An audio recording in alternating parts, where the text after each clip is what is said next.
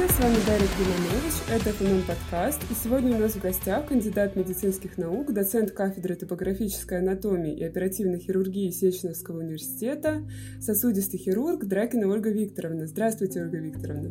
Здравствуйте. Спасибо, что согласились поучаствовать в нашем подкасте.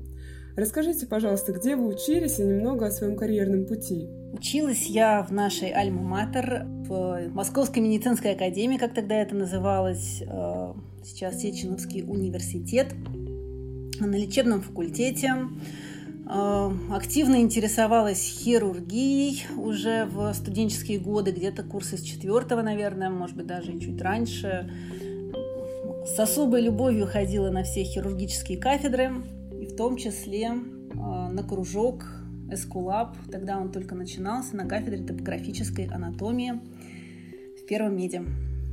А, а каков ваш карьерный путь? Где вы учились в ординатуре? Почему выбрали сосудистую хирургию именно? Так, ну, сосудистую хирургию я выбрала, на самом деле, уже где-то на старших курсах института, как раз вот под влиянием как раз того самого кружка Эскулап, была возможность попробовать руками, э, на что способны, да, э, походить, подежурить в экстренную общую хирургию и сосудистую хирургию. Где-то на четвертом, ну, скорее на пятом-шестом курсах э, я активно выбирала место для дальнейшей ординатуры, в том числе дежурила в институте Склифосовского. Было очень интересно потому что давали ходить в операционную, давали, общем, почувствовать себя, немножко поиграть в хирурга. Вот, получилось даже на шестом курсе там выполнить самостоятельных штук, не знаю, шесть 7 операций. Прям очень сильно этим гордилась. И именно в отделении сосудистой хирургии там дежурила. Вот. Ну а потом как-то как ординатура в Склифе э, передо мной сильно маячила, но в итоге выбрала отделение Александра Николаевича Щербюка тогда в, э, в 600-коечной больнице, сейчас в УКБ, которая наша родная. Вот. Там э, прошла два года ординатуры э, по общей хирургии в отделении. Называлась общая хирургия, а отделением были кардиохирургии. Все началось с кардиохирургии. Целый год я там э, успела отработать. Э, потом ротировалась, э, соответственно, успела увидеть и сосудистую хирургию, и общую хирургию. Но это уже была такая плановая хирургия. Все очень понравилось, все было очень здорово. Тоже ощущения были прям такие свежие, классные. Много всего удалось и увидеть, и э, с пациентами общаться. В общем, э, относились ко мне очень уважительно, хорошо, своим в общем, первым учителям очень сильно благодарна. Вот, и самому Щербюку Александру Николаевичу. И был у меня еще классный э, заведующий кардиохирургии Станогин Алексей Васильевич. В общем, ко всем очень, э, не знаю, такое трогательное, милое отношение осталось, потому что мужики хорошие, не обижали, не приставали, э, чисто рабочие были отношения. И для меня было это самое основное на самом деле. Вот. Ну и в операционной, конечно, то, что к тебе относится ну, не на равных, конечно, но относятся по-человечески и э, понимают, да, что охота работать, охота, в общем, проявить себя. Все, все это давали. Делать несколько таких интересных моментов было. Как всегда э, в больницах, да, э, какой-то ремонт шел, я помню, на первом курсе моей ординатуры. И, э, выделили день для операционной в кардиохирургии. Э, почему-то мы оперировали с самого утра и до поздней ночи. В общем, больше вариантов не было. Э, по плану вот нам дали эти сутки, поэтому надо было уложиться. Вот. Трое пациентов было прооперировано, и, конечно, таким нон-стопом заканчиваем с одним пациентом, переходим на другого. Вот, были и более веселые короткие дни. Вот. Было много всего на самом деле. Был всего год, но очень как-то очень такой яркий. Яркий этот год был. Э, там я познакомилась с Лысенко Андреем Викторовичем, э, моим, по сути, таким руководителем, с которым много всего оперировали. Он еще тогда сам был молодым хирургом, руки немножко дрожали. Вот, но видно было, что тоже из него получится хороший хирург. Э, ну а потом э, была сосудистая хирургия, там тоже были классные э, хирурги, у которых было интересно учиться. Но это вот в плане сосудистой хирургии, конечно, вот для меня до сих пор остается сосудистая хирургия больше экстренная, ургентная. Вот там ощущение, что ты нужен, да, что без тебя, в общем, в этом мире ничего не получится, оно как-то ярче. Вот, поэтому для меня достаточно разные, в общем, такие две жизни, что ли, да, в экстренной хирургии и в плановой хирургии. А, хирург, который занимается плановой сосудистой хирургии абсолютно точно должен уметь э, вовремя встать в режим да, экстренной хирургии и что-то а, что-то оттуда для себя вспомнить, да, потому что пациенты-то одни и те же, вот, и они могут и осложняться, и что-то с ними может быть по плану, а может быть и не очень, да, поэтому нужно вовремя топнуть ногой, сказать, что э, даже в плановом стационаре иногда нужно взять пациента на экстренную операцию, когда по-другому нельзя.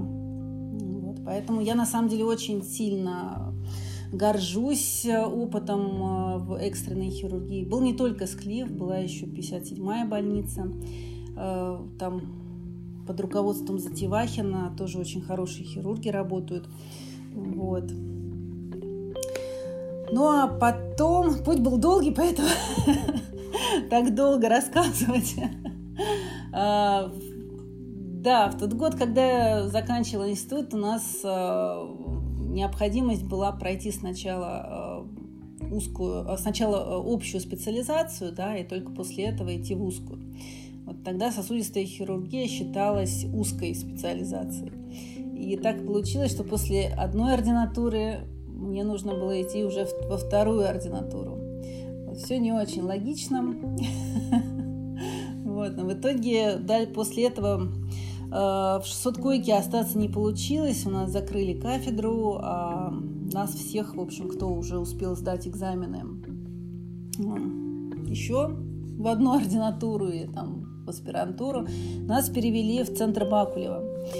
А, и вот там уже было немножко по-другому. Ну вот после такой э, бравадной, я считаю, такого хорошего начала в хирургии, вот, дальше пошло немножко все как куда-то под откос. Вот, потому что в центре Бакулева, ну, буду с вами откровенна, да, э, там э, хорошая школа и очень много хороших людей работает на самом деле. Но вот с точки зрения именно обучения, хирургии, обучения в том числе там кардиососудистой хирургии, там все обстоит очень сложно. Вот, потому что для молодого хирурга, для того, чтобы учиться, да, чему-то самостоятельно, да, это в основном же мануальные навыки какие-то, плюс опыт, разумеется, э, плюс э, Э, возможность, да, не дрейфить в какой-то очень тяжелой, сложной ситуации. Вот, и там действительно до, того момента, пока ты что-то будешь сам действительно решать или хотя бы просто делать в операционной, должен пройти гораздо более длинный путь. Да? Если вот в экстренной хирургии там всегда нужны руки для того, чтобы помочь, да, там все такие немножко уставшие, замученные, в реалиях нашей э, медицины современной. Э, и на самом деле студенты и молодые врачи там очень сильно нужны. Вот. В Бакулевском центре все немножко сложнее, все более академично, наверное. И в этом, наверное, есть свой какой-то очень глубокий смысл. Вот. Но с точки зрения женщин в хирургии это прям совсем не то место, где, где нужно развиваться. Вот, потому что ординаторы первого года там э, в основном слушают лекции и готовят доклады, развиваются именно вот с точки зрения те, теоретической подготовки, да. А когда ты уже попадаешь туда такой весь из себя состоявшийся хирург, то, в общем, сильно ломаются стереотипы, вот, и там попросту, ну, скучно, да. Все равно можно найти чем заняться.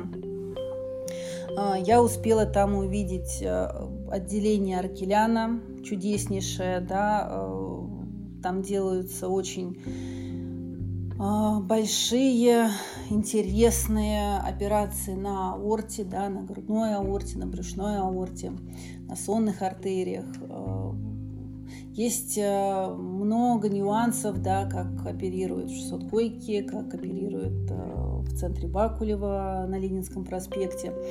Эм, это одна из частей большого центра Бакулева. Э, это все интересно, и я действительно много всего для себя черпнула нового там.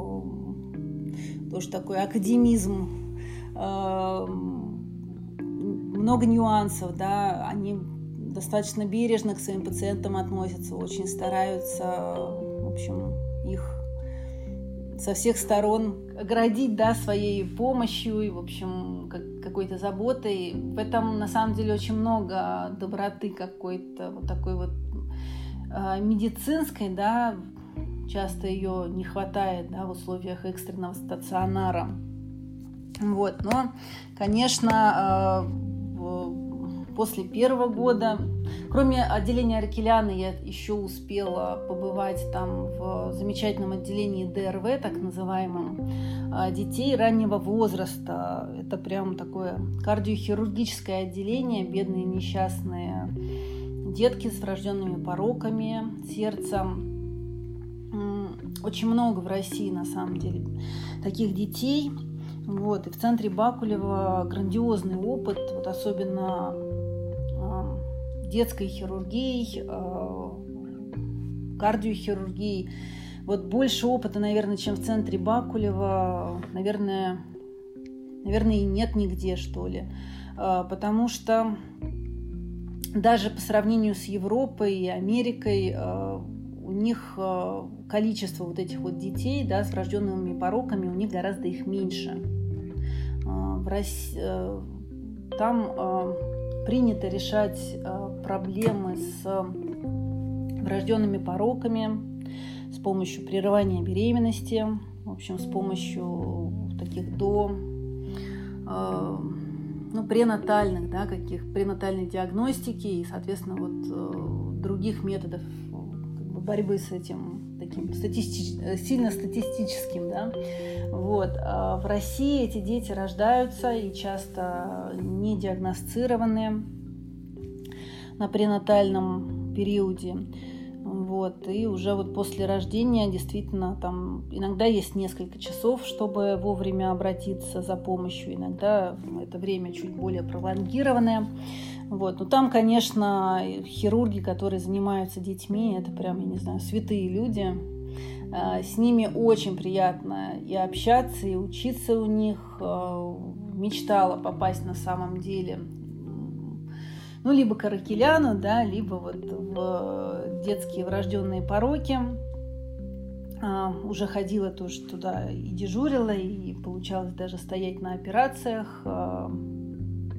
Там нужны были тоже э, руки, вот, и нужна была помощь.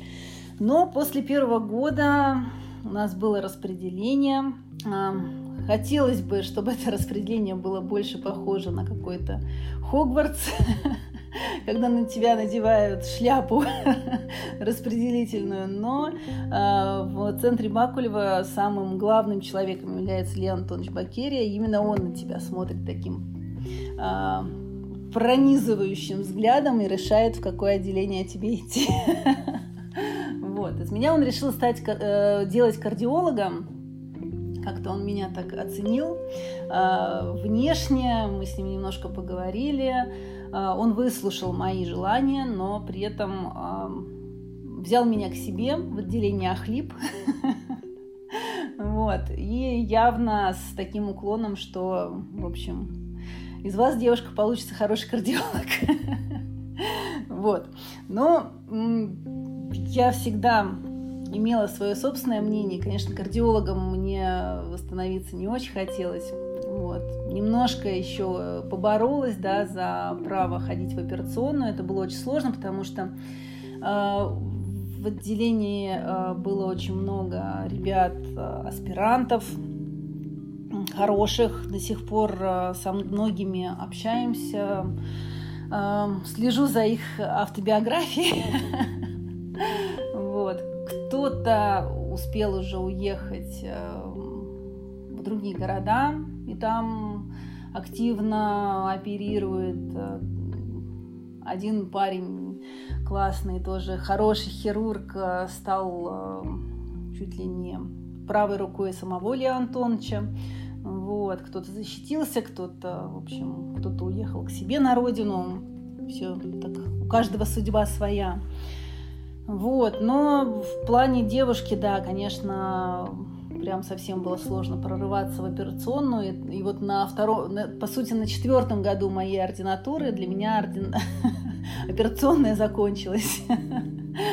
Вот. Грустно это все было, нужно было заканчивать ординатуру. Ординатура была бесплатная, вот, поэтому сильно выпендриваться и куда-то пытаться уходить вот, было стратегически, конечно, неправильно. Поэтому, учитывая большое количество дежурств э, в отделении, несмотря на то, что в операционную мы не ходили, э,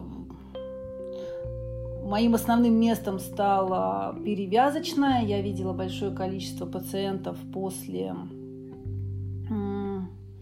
после операции, да, уже на таком Э, чувствуя себя, в общем, большим сосудистым хирургом, да, пройдя школу кружка эскулап, вот, в общем, экстренную хирургию, плановую хирургию, уже вот непосредственно держа в руках бьющееся сердце. Очень сложно было вот э, в отделении Ахлип. Не знаю, у каждого свой путь, и, видимо, мне нужно было на тот период времени немножко так с небес на землю спуститься. Не знаю для чего. в этом плане. У Бога для всех свой, свой путь приготовлен. Вот, ну, как-то так получилось. Вот.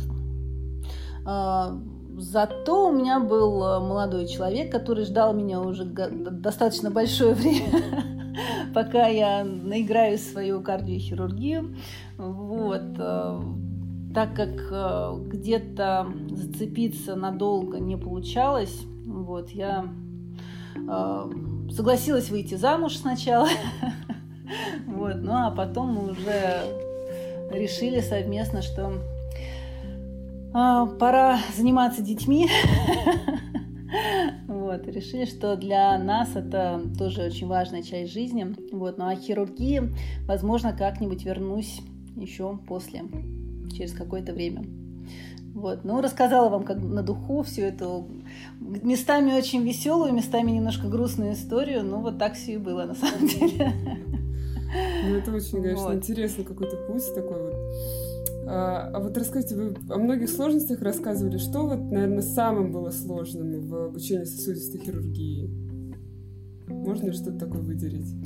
Самым сложным? Ну, э очень по-разному на самом деле складываются судьбы э, вот, хороших студентов, в том числе кружковцев, э, выбравших своим путем именно хирургию.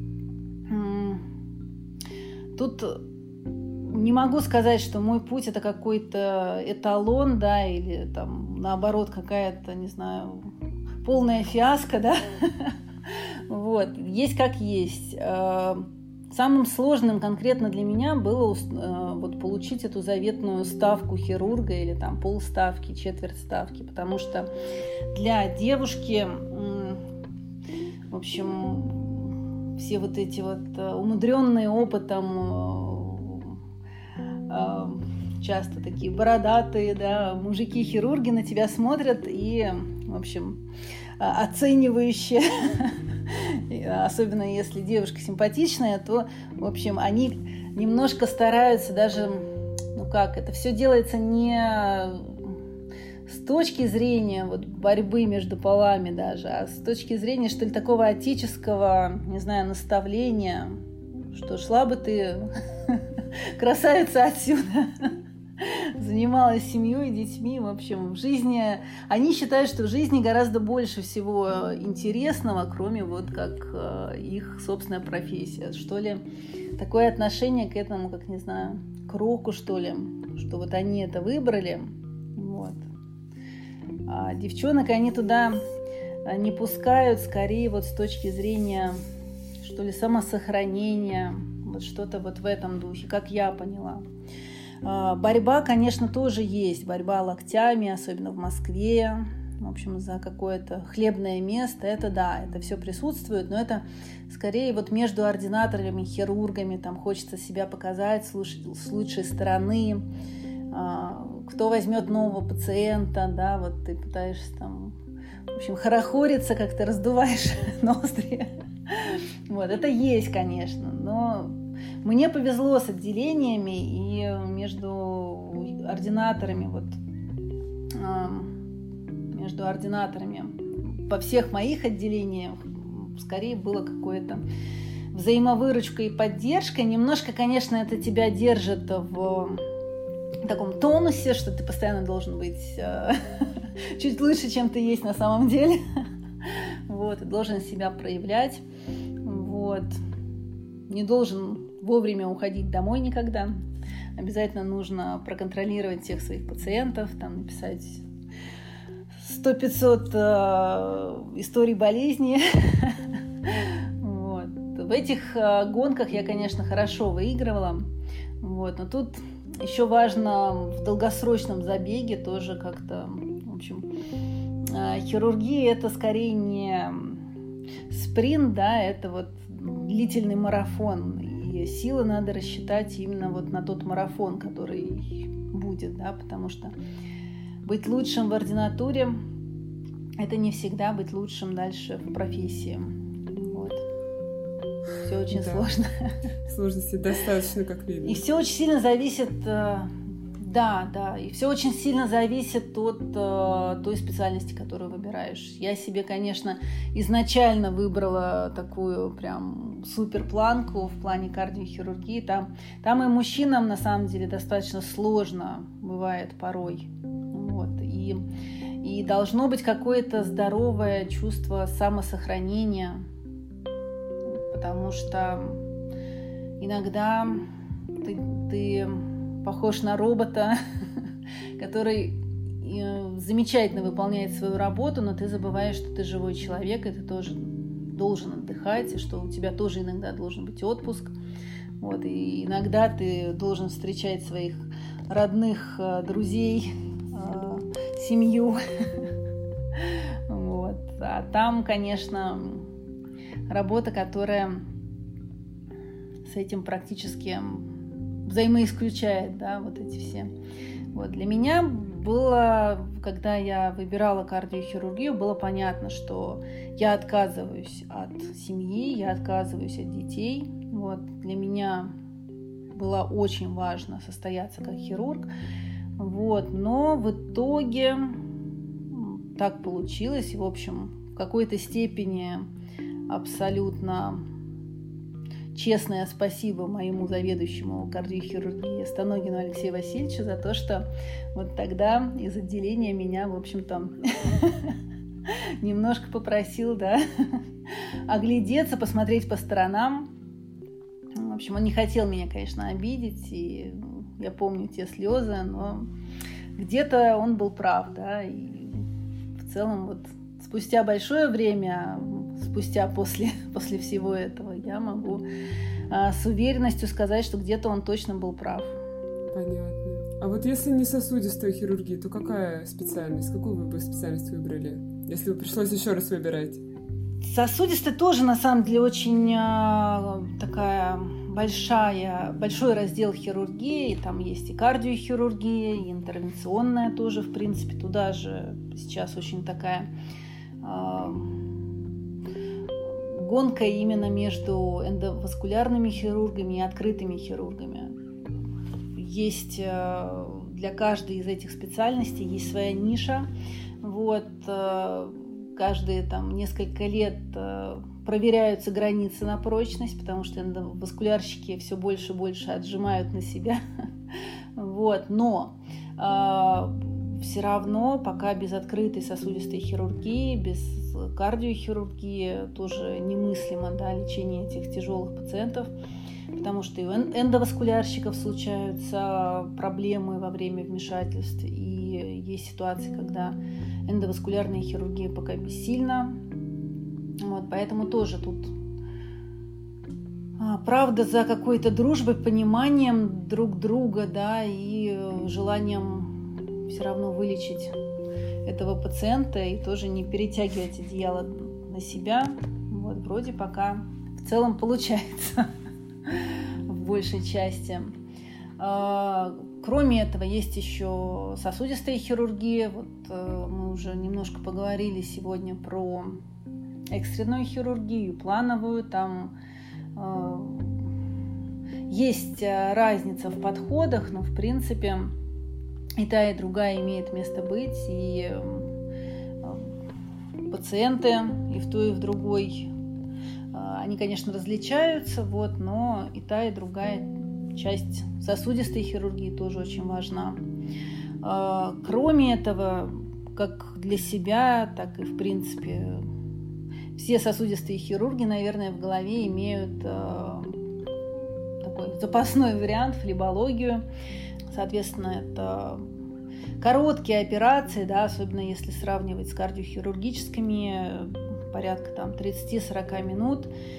А, кто-то считает, что это женская хирургия, на самом деле там а, борьба, может быть, даже еще более значимая, да, чем в кардиохирургии, потому что в кардиохирургии скорее борьба такая на выносливость, а в флебологии там борьба такая так как это в основном частная хирургия, то там борьба именно за место под солнцем. А, у кого больше пациентов, тот лучше зарабатывает. Вот, поэтому там, там все еще сложнее. Вот, если, если готовы а, становиться квалифицированным хорошим флебологом, то, в принципе, а, наверное, есть смысл тоже углубиться в эту специальность, да, в эту часть специальности. Вот, но там тоже есть свои, соответственно, подводные камни, вот, особенно в современных реалиях, все тоже очень непросто.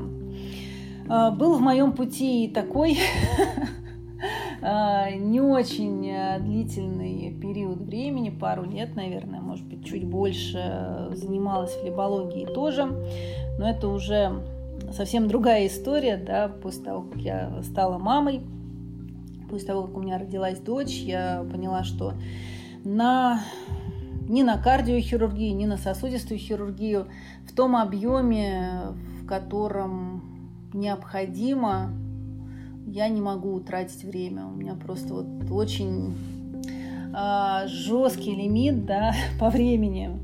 Вот, поэтому найти ту самую специальность, которой э, и интересно было бы заниматься, и еще бы денег платили, да, была бы возможность развиваться вот как э, специалист.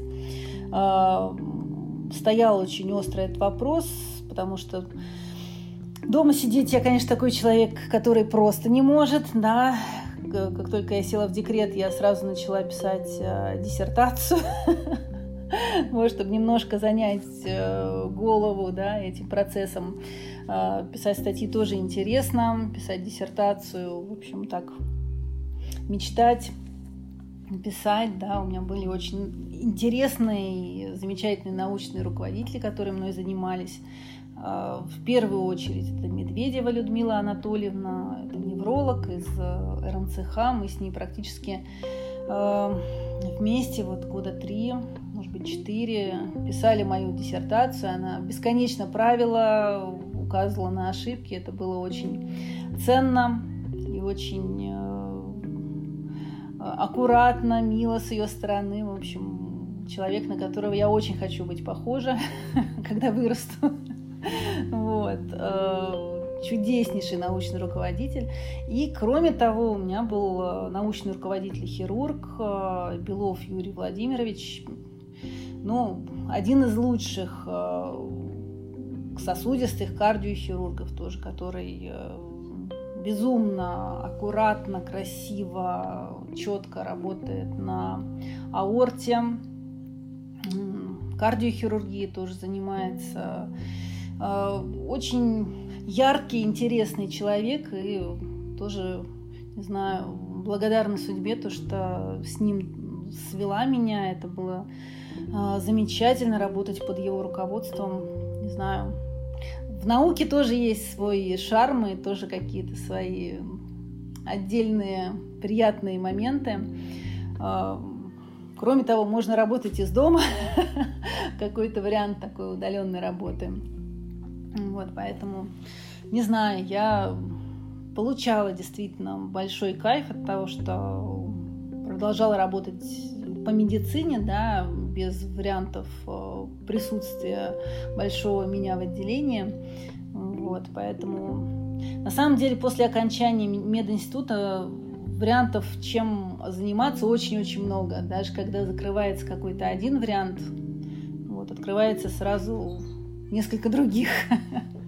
Для меня это было открытие, потому что изначально я себя представляла только как сосудистого хирурга. Вот. А сейчас я действительно кайфую от преподавания. Мне действительно интересно общаться со студентами, видеть новое поколение, то, как они а, жаждет знаний, то, как они похожи на нас, а, и то, как сильно они отличаются от того, какими были мы. Это очень интересно, на самом деле, видеть э, огонь в глазах, как-то передавать свои знания.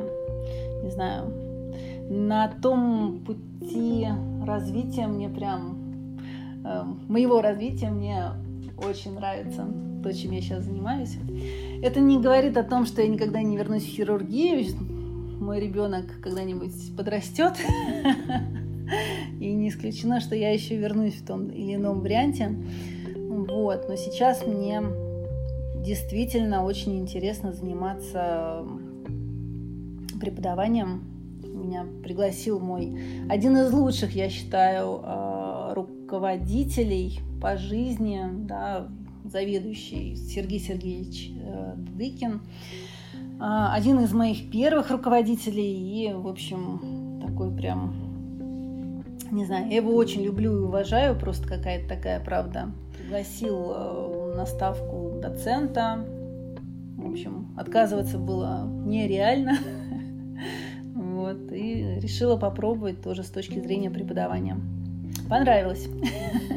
А что бы вы посоветовали ребятам, которые вот только начинают свой путь в хирургии, только вот, вот подумали, что вот я бы хотел стать хирургом, что, как, как им учиться и практическим навыкам, и теории? Так, ну на самом деле сейчас очень много вариантов э, и с точки зрения э, прокачать себя в плане мануальных навыков. Э, я, конечно, в этом плане сильно советую кружок Эскулап э, Сеченовского университета. Вот, потому что там, э, во-первых, я знаю, что они за люди. Мне они тоже очень сильно близки, они мне нравятся. Э, хорошие там ребята и сейчас, и, в общем, много поколений назад. Там достаточно быстро меняются поколения, каждые два года новые. Если вам кто-то сейчас очень сильно э, не близок или не понравился вдруг, или с кем-то не нашли общий язык, просто можно заглянуть через пару лет Вот, и там уже будут все другие.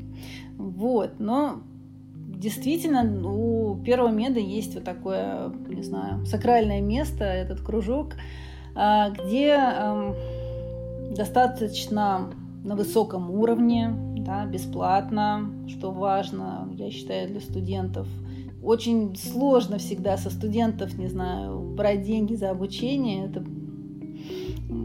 знаю, я воспитана советской школой хирургов, советской школой преподавателей. Для нас это прям запретное табу.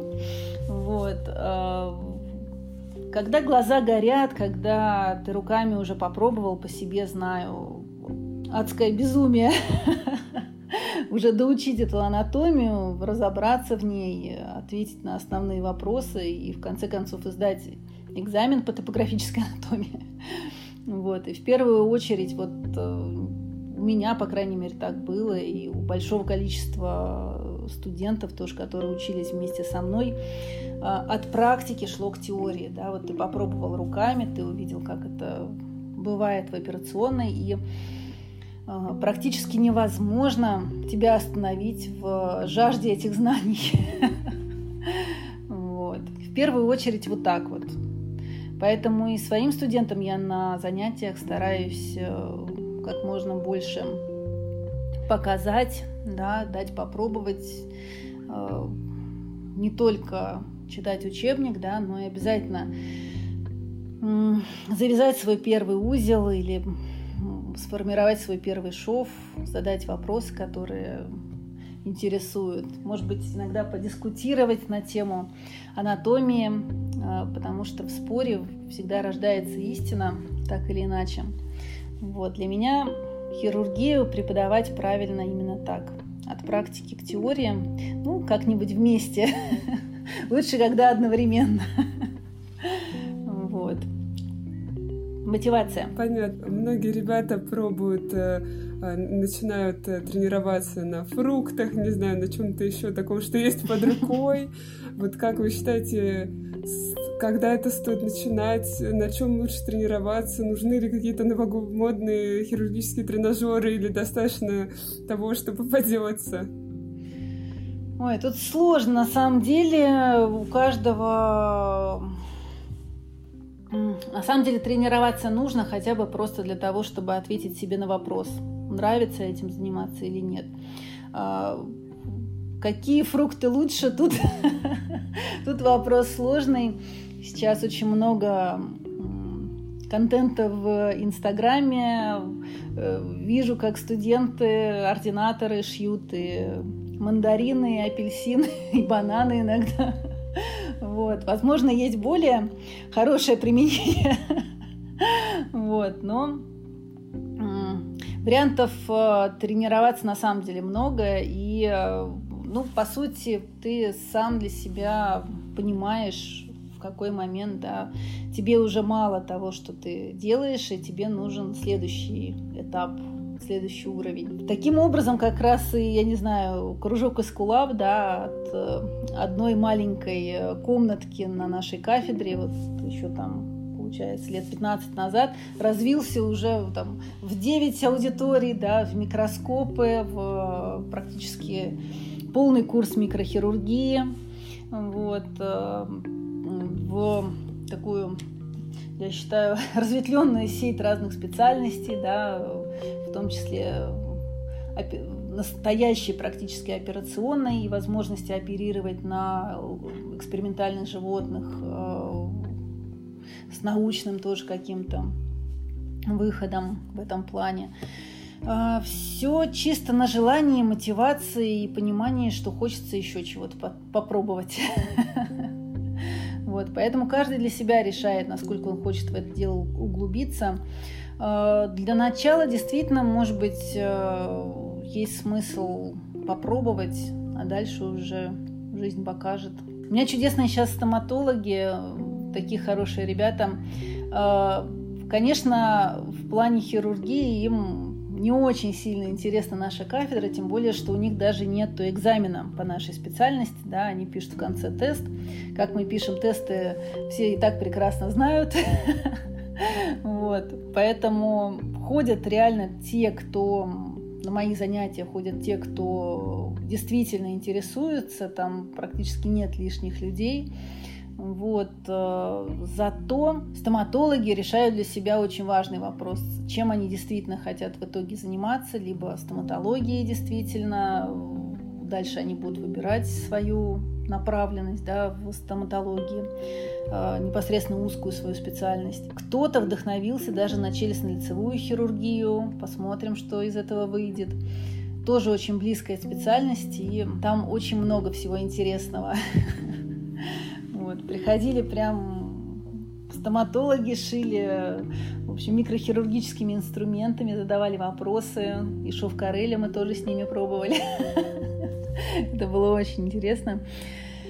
Не знаю, мне я прям получаю большой восторг, большой кайф. Это интересно. А вы что вы посоветуете будущим уже сосудистым хирургам, которые вот определились, пошли уже в ординатуру или вот собираются там на шестом курсе? Вот, какой вы им дадите совет? Вообще всем будущим хирургам, особенно сосудистым хирургам, я советую в первую очередь не отчаиваться. Вот, потому что специальность действительно интересная, очень из большого количества подспециальностей состоит, да, и если вдруг где-то что-то не получилось, то всегда можно найти себя еще в чем-то. Это во-первых. Во-вторых, вот такой вот прям, а, ну как, на собственном опыте взгляд, да, очень важно э, пройти курс экстренной хирургии, потому что были у нас ординаторы в 600 койке, которые непосредственно вот э, без ознакомления, по сути, с экстренной хирургией пришли сразу в плановую сосудистую хирургию. А там был такой подход, в принципе, хороший подход, правильный с точки зрения обучения хирургов, вот, но с точки зрения пациентов немножко более такой стрёмный, что ли. Ординаторы хорошие э, второго года, особенно там и аспиранты, оставались дежурить э, вот в плановой хирургии, да, с теми пациентами послеоперационными, э, как ответственные хирурги. И иногда случались такие ситуации, когда опыта вот их плановой хирургии, да, такого достаточно узкого опыта хорошие ординаторы, да, но вот не видя то, как э, это должно выглядеть э, по-настоящему, да, не всегда смогут ориентироваться э, в плановой хирургии, когда уже стоит бить тревогу, да, вызывать, допустим, оперирующего хирурга или самостоятельно брать пациента в операционную. Расскажу для иллюстрации один случай. Очень хороший был ординатор, на самом деле, прям э, до сих пор слежу за ним, в общем, в соцсетях. А, с Бухи Асакович проходили мы с ним ординатуру, он, по-моему, был на на год, что ли, меня старше. Сейчас очень уже опытный, хороший хирург, э, уехал к себе на родину, в общем, там уважаемый человек.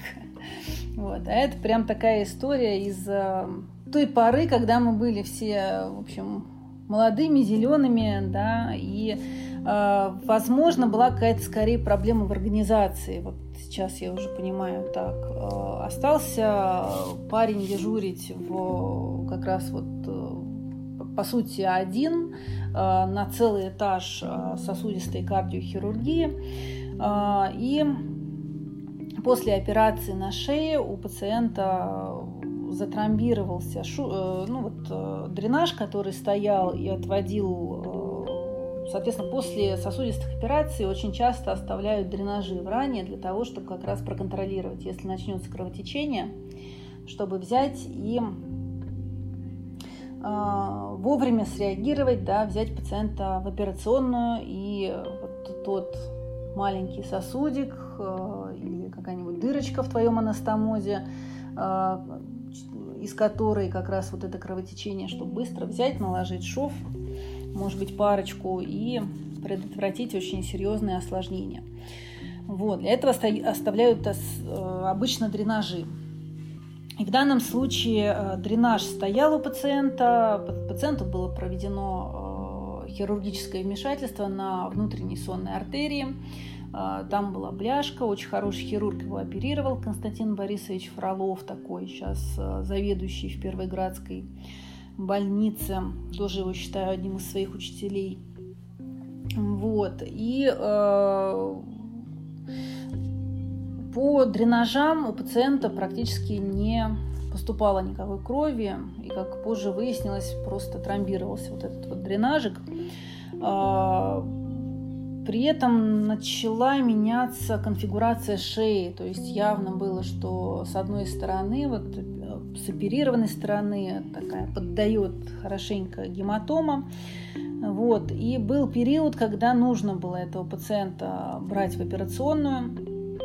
Эм, анестезиологи не всегда могут э, правильно да, понять э, этот момент, а вот э, ответственный хирург, который дежурит, особенно если молодой ответственный хирург, э, не всегда тоже к нему прислушивается, но вот в этот момент очень важно, не знаю, топнуть ногой, да, ударить кулаком по столу и сказать, что, в общем, все слушать меня, я знаю, что делать, мы берем пациента в операционную и без вопросов.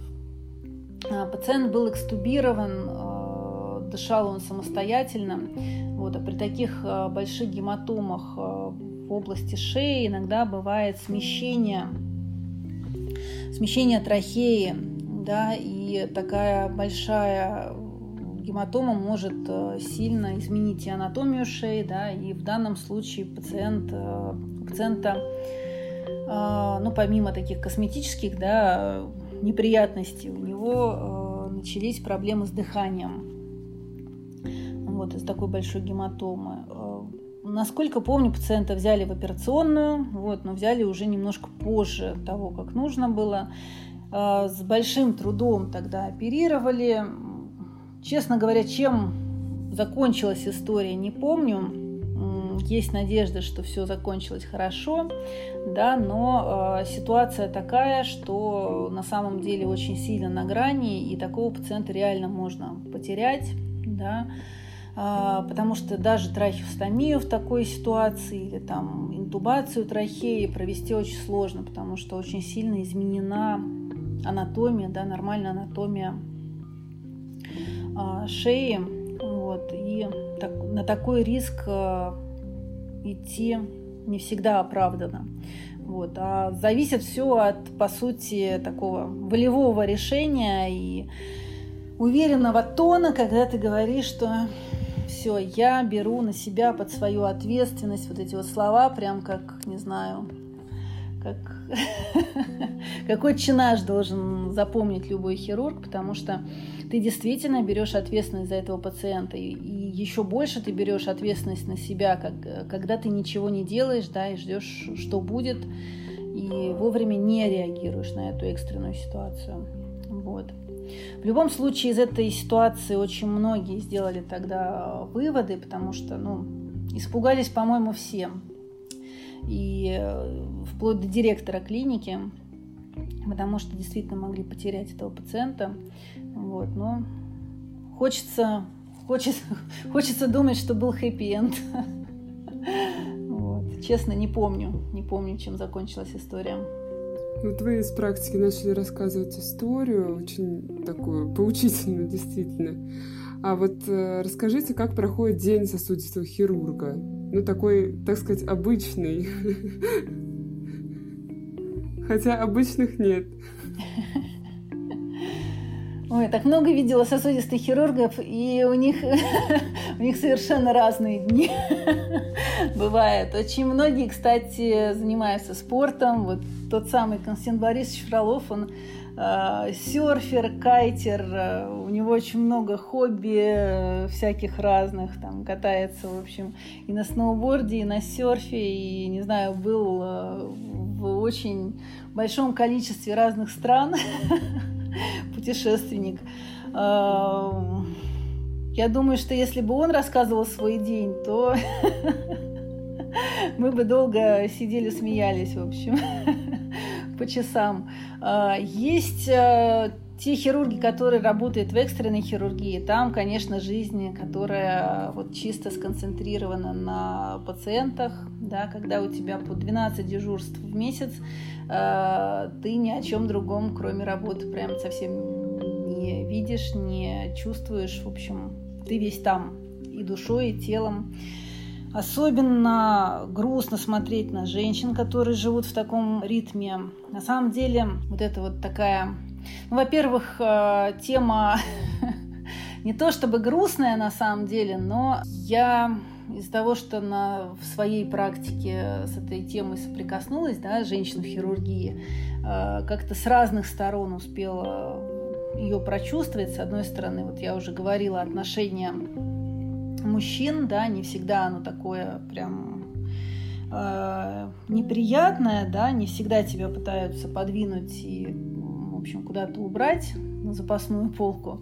Вот. Но э, часто это такое отеческое предостережение. Да? И вот по ходу моего развития как хирурга я на самом деле поняла, почему такое отношение, потому что видела да, своими глазами несколько женщин, хирургов, очень успешных, удачливых, э, которые там уже в 30 лет э, защитили кандидатскую, а в 35 уже написали докторскую. У нас, девчонок, нету вот этого здорового пофигизма, а, который есть у мужиков. А, и во многом а, это механизм самозащиты, что ли, да. Зачем сидеть, когда можно лежать? И многие э, хирурги, на самом деле, вот в том числе в таком жестком ритме, они включают вот, это вот, э, вот этот режим, да, женщине гораздо сложнее включить пофигизм. Вот сколько, сколько я видела женщин в хирургии, все очень сильно ответственные, все очень сильно движутся вперед, пытаются что-то доказать, да, и этим самым часто подрывают свое собственное здоровье. Вот тут надо очень вовремя сообразить, что хирургия хирургией, но вовремя сделать что ли шаг назад, вот, потому что очень грустно, да, вот видеть таких женщин, которые очень хорошо оперируют, да, вот где, где-то у нас, видимо, на генетическом уровне, что вот эта мелкая работа, да, вот, не знаю, прести, да, вышивать, вот когда это переносится в хирургию, в сосудистой, в микрохирургии, это очень-очень-очень важно.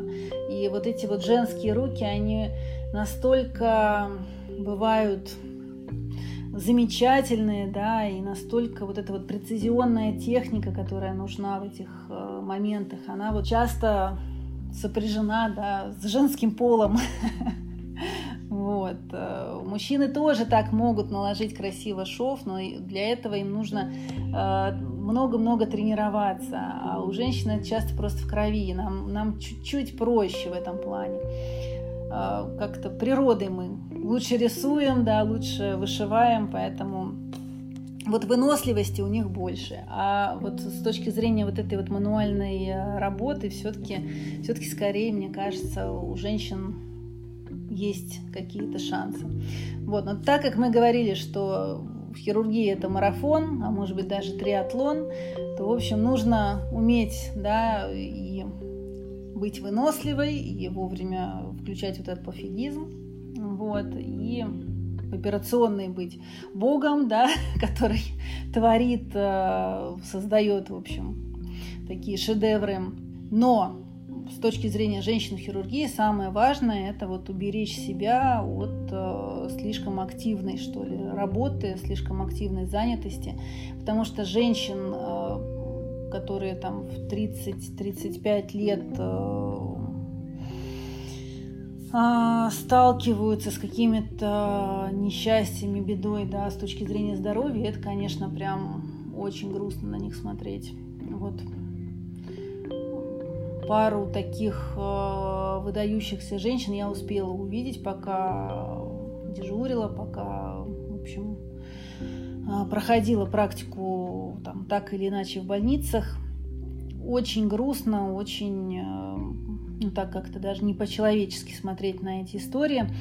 Вот не можем мы сказать себе вовремя стоп, да, что пора отдохнуть.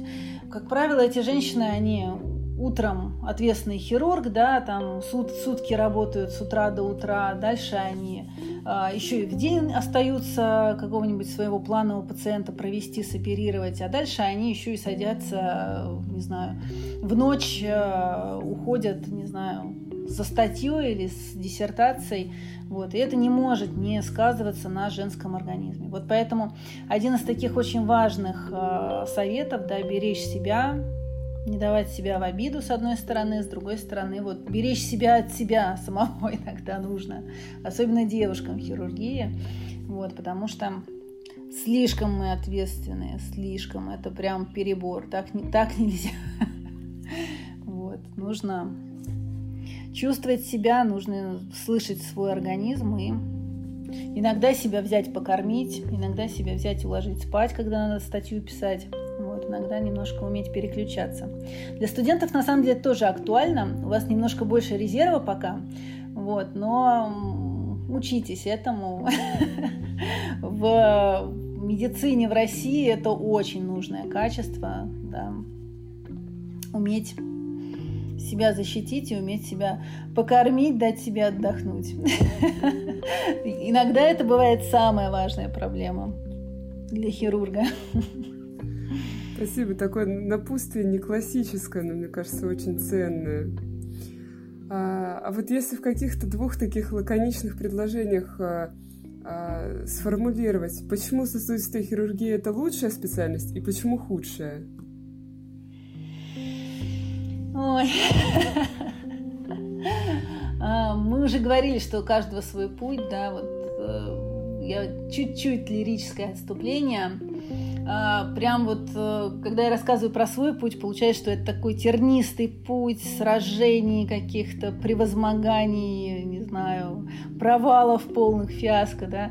А, вот мой муж а, тоже хирург, встретились мы, собственно, с ним на кафедре топографической анатомии первого меда на кружке Эскулап. Он был старостой кружка, а, я не смогла противостоять его природному магнетизму. Вот. У него совсем другой путь в хирургии. Он а, потомственный хирург, его дед а, работал в Афганистане хирургом, его отец тоже был хирургом, до сих пор хирург э, занимает, занимаются они вместе, сейчас открывают новое отделение вертебрологии в 119-й больнице в Химках. Э, хорошие хирурги, но вот у него путь совсем был другой, да, он знал, что после института он идет э, на год в интернатуру по общей хирургии, тоже пошел в экстренную хирургию, 67-я больница. Он там был целый год, как раз посмотрел разные отделения, с удовольствием ротировался по всем отделениям. И дальше пошел к отцу, да, уже принимать непосредственно, перенимать опыт. А, весь, который был совершенно замечательно работает, да, без всяких, в общем, вот этих вот э, метаний. Классно, когда есть место, где тебя ждут, где тебя уже готовы принять. Не всегда так бывает, да, и э, мне кажется, что очень важно себя не ругать за какие-то провалы, не всегда они от нас самих зависят. Вот. Ну а если пару слов а, про сосудистую хирургию именно, самая лучшая хирургия, потому что без сосудистого хирурга часто не остановишь кровотечение, да, не спасешь человека. Сами сосудистые хирурги просто не знаю, такие божества, живущие на Олимпе, которые в любой критической ситуации знают, что нужно делать. А, поэтому очень хотелось всегда прикоснуться к этим божествам и стать одной из них. А, не знаю, это какая-то магия для меня. Сосудистая хирургия – это очень интересно. Вот. Ну а худшая специальность э, по всем тем же показателям, потому что от тебя очень много что зависит, и ты, по сути, не принадлежишь себе, да, ты как практически наркоман под этим кайфом. Ты готов а, жить на работе, ты готов не жить свою жизнь, да, и жить только жизнь отделения своего. В этом что-то есть такое неземное, патологическое. Вот, но это, это жизнь, не знаю, которой завидуют, наверное. Такая страсть, в общем. В любом случае это страсть. Это и плюс, и минус. Как-то так. Ну и тогда закончим на какой-то веселой такой вот ноте. Наверняка у вас было много курьезных ситуаций вот за ваше обучение, практику. Расскажите какую-нибудь, ну вот самую яркую вашу. Хороший вопрос. На самом деле курьезных ситуаций было очень-очень много. Другое дело, что в эфире да, для студентов не каждый из них расскажешь. А, вот, например, была у нас в сосудистом отделении а, замечательная женщина-хирург, которую зовут а, Артюхина Елена Геннадьевна. Такое количество чудесных историй рассказывала и в отделении, и лично. Замечательный хирург, очень веселый человек, вот, но, к сожалению, ни одну из этих историй в эфире рассказать вам не могу с точки зрения студентов, конечно, нужно выбирать те истории, э, которые можно вам рассказывать. Поэтому расскажу вам э, курьезную историю, да, которая проходит э, всю цензуру. История из тех времен, когда я была кружковцем на нашей кафедре топографической анатомии, занималась в кружке «Эскулап», где-то мой пятый-шестой курс. Тогда у кружка не было так, так, таких обширных э, помещений, да, и мы потихонечку, одну за одной, потихоньку-потихоньку отжимали э, учебные аудитории под разные нужды кружка. Э, время было до ремонта. Э, после этого кафедра приобрела такой э, в комнату нашего чудесного преподавателя Э, Михаила Владимировича Нелипы. Э, такой, такой небольшой закуток, предбанничек. А после нее находилась как раз наша операционная, на которую мы очень сильно надеялись. Там стоял операционный стол, э, мы туда собирались притащить свой микроскоп и уже планировали во всю хирургические вмешательства на мелких лабораторных животных, таких как крысы, да, и кролики. А, помню, у нас тогда даже под научную работу, да, Сергей Сергеевич Дедыкин нам э, выделил клетки, да, этих самых э, крыс, ездили отдельно еще, закупали на ферму кроликов, чуть ли не на моей машине тогда, это было все очень весело. Вот, в итоге мы такой весь зоопарк собрали а, в комнате после кабинета Михаила Владимировича. Вот. А, сначала он, конечно, а, сильно радовался, потом, когда это все уже случилось, там достаточно сложно было находиться в его кабинете, потому что стояло, понятное дело, от такого количества лабораторных животных такое хорошее амбре. Вот. И несмотря ни на что, Михаил Владимирович очень стойко превозмогал все вот эти вот лишения и проблемы, связанные с его кабинетом. За что я лично, и наш чудеснейший кружок, в общем, ему до сих пор очень сильно благодарны. Вот. Дальше был ремонт, и операционная ушла теперь вот напротив. Там гораздо более и удобно, и красиво, вот, и меньше Э, проблем для преподавателей кафедры.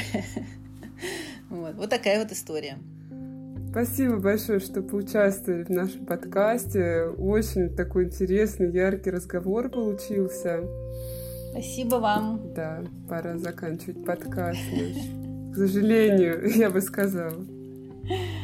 Спасибо вам, что дали возможность, не знаю, рассказать чего-то важное для меня, какие-то общие выводы. Мне кажется, что основное я успела сказать. Да, спасибо, всего доброго. Попрошу наших слушателей подписываться на нас на всех возможных вообще платформах, делиться с друзьями, родственниками, со всеми, с кем только можно. Все, со всеми прощаюсь. Всего доброго. Давайте удачи в учебе. Берегите себя. До свидания.